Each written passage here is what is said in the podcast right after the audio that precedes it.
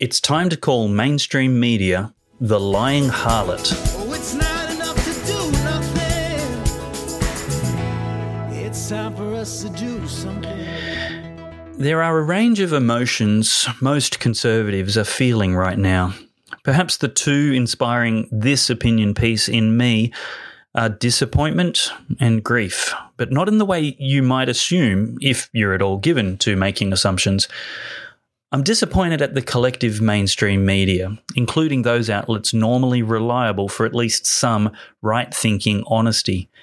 Their reporting of the US election and Trump's decision to not prematurely concede a most irregular election can only now be described as malicious deceit.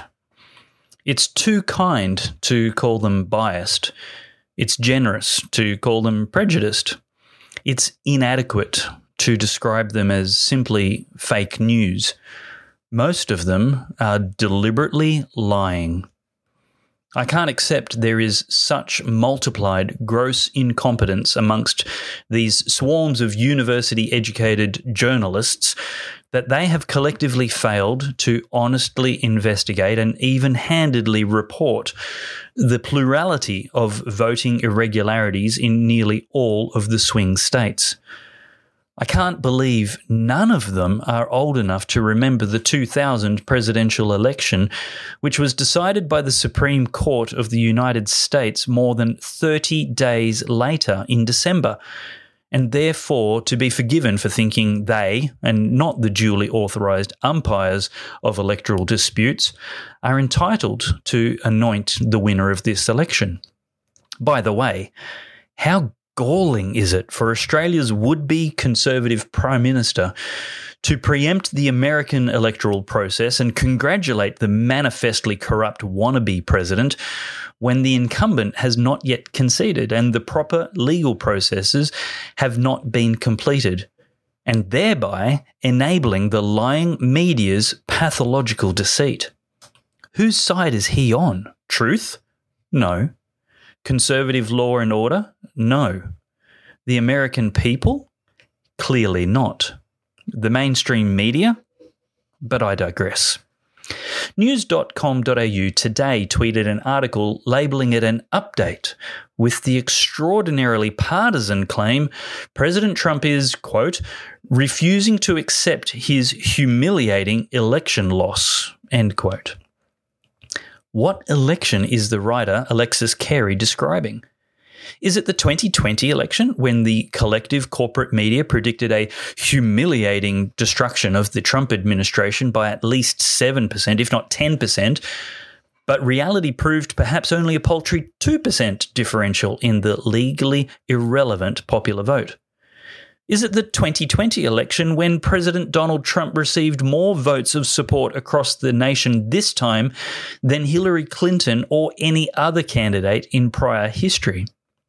Surely all the self gratifying journalists tubining all over the internet about the humiliating Trump campaign couldn't be talking about the 2020 election where Trump massively exceeded expectations with precisely the voters the Democrats claimed to be moral champions of, in contrast to the Don.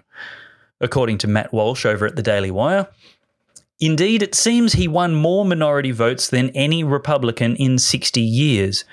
According to exit polls, while Trump's white male support dipped by 5%, it rose among women and minorities of both sexes. 17% of black men broke for Trump, as opposed to 13% in 2016. His support among black women doubled from 4% to 8%. Latino men and women both rose by 3%. This dynamic is the opposite of what you'd expect from one of the most racist presidents in history, as Biden and the rest of the Democrat Party have dubbed him. End quote. Biden Democrats can claim no mandate for their divisive identity politics and the critical race theories adored by the Democrat, Democrat Washington swamp and mainstream media. In a campaign that the Democrats and mainstream media, but I repeat myself, determined was all about Trump, his personality and character, the arrogantly expected Democratic net gains of up to 20 seats in Congress certainly did not happen, despite large scale Republican retirements. The opposite is set to happen with Republicans re- Republicans likely to double their ranks of women and pick up 7 to 12 additional seats in addition to retaining control of the Senate. That Democrats will probably retain control of the House, Congress, is thanks only to an actual blue wave in 2018, which gave them a 235 to 199 advantage going into 2020. That lead has now been significantly eroded, and the usual midterm backlash against whichever party controls the Oval Office will further reduce, if not eliminate, their lead, making a possible Biden presidency all but useless. The extraordinary amount of money thrown at this election by Democrats to subsequently see their Republican targets not only survive, but thrive on the Trump train is the most glaringly obvious election humiliation this year to any honest observer, which journalists are not. Collectively, with some notable exceptions, of course, the once noble profession of journalism has become a debased trade of turning tricks, selling their virtue to any exploitative John willing to give their warts and wrinkles a second glance and part with $2, and lying to everyone they know about what they really do for a living. Screw the Nation just doesn't get as much quiet approval in polite company as journalism when asked about what they do to earn a dollar. But that is their job.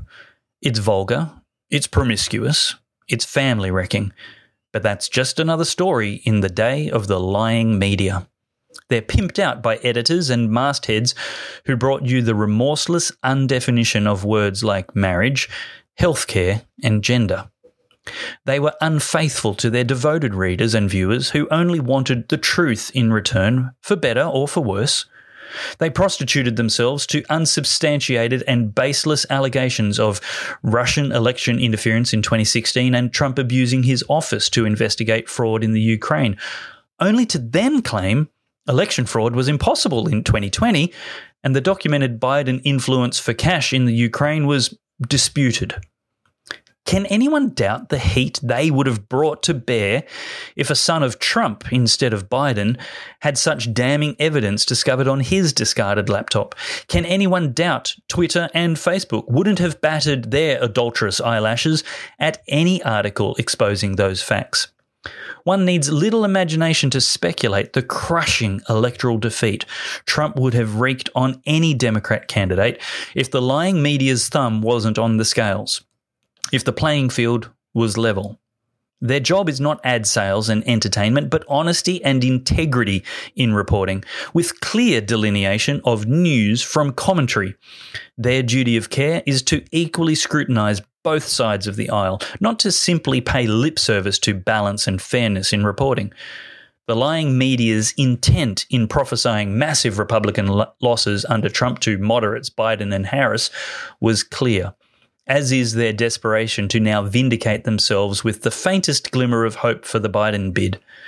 To that end, they have their fingers in their ears and their eyes squeezed tightly shut as they shout, Biden, Biden, Biden, like a pagan invocation of the dead, as if they can summon his political resurrection the addled husk of a man who ended his campaign days before breakfast, who could barely attract a Girl Guides troop to a handful of public rallies, and who, even in the final week, introduced his granddaughter in a public street as his long dead son, is to be pitied for the horrible disease he's so obviously being ravaged by. But the lying media then compared the boundless campaign energy and indomitable crowds of Donald Trump and told us Biden was a shoe in. This, despite the egg already on their face following the quote, humiliating defeat, end quote, of Hillary Clinton in 2016. Now they fuel scorn of the president for refusing to concede, but instead vigorously pursuing every legal option to count every legal vote and ensure the important election was both free and fair. They willingly ignore the hashtag not my president, embodies the monolithic rejection of election results since 2016, and that their beloved Hillary advised, quote, Joe Biden should not concede under any circumstances because I think this is going to drag out, and eventually I do believe he will win if we don't give an inch, and if we are focused and relentless as the other side is. End quote. The lying harlot, aka mainstream media, is setting America up for deeply wounding anger when the courts remove illegally cast and counted votes, should that be the final result and Trump declared the winner. They willfully ignore the incomprehensible fact of counting in secret, banning Republican observers from meaningful access, and fighting, then ignoring court orders requiring it. Can you imagine if the Australian Electoral Commission staff excluded Liberal Party scrutineers and locked them out of counting or told them to stand on the other side of a school hall after ballots closed. It's beyond belief, comparable to the most corrupt Marxist regimes in developing nations, and at best, deeply suspicious. Yet the lying harlot asks no questions, raises no flags, credits no query. Instead, in Australia, they decry former MP Joe Hockey as irresponsible for countenancing the very probability that fraud always happens, at least on some scale. Never mind that US courts ordered a new election after such mail in voter fraud just months ago. But now, when unsolicited ballots were sent to millions of people across far more than just one small state, the lying harlot promises her lover's cheating just isn't possible, and she's offended and angry at the very suggestion. They repeat the lie that Trump has had no victories in challenging results in court, ignoring even the court order that Republicans be given meaningful access to scrutinize counting. SCOTUS Justice Samuel Alito also ordered Pennsylvania to segregate ballots received after 8 p.m. on election day, and quote, that all such ballots, if counted, be counted separately, end quote. Why? Because the Pennsylvania election law states explicitly that for a ballot to be validly cast, it must be received by election officials before 8 pm on election day. Despite various politicians and judges presuming to be authorized to change the election law and extend that deadline by three days, they can't. That can only be done by duly passed legislation quote, count every legal vote, end quote, is surely an uncontroversial statement unless you're a lying harlot who will be exposed for the morally ambiguous media you pretend not to be every day. Pennsylvania has 20 electoral college votes and 21 is all the lead Biden has.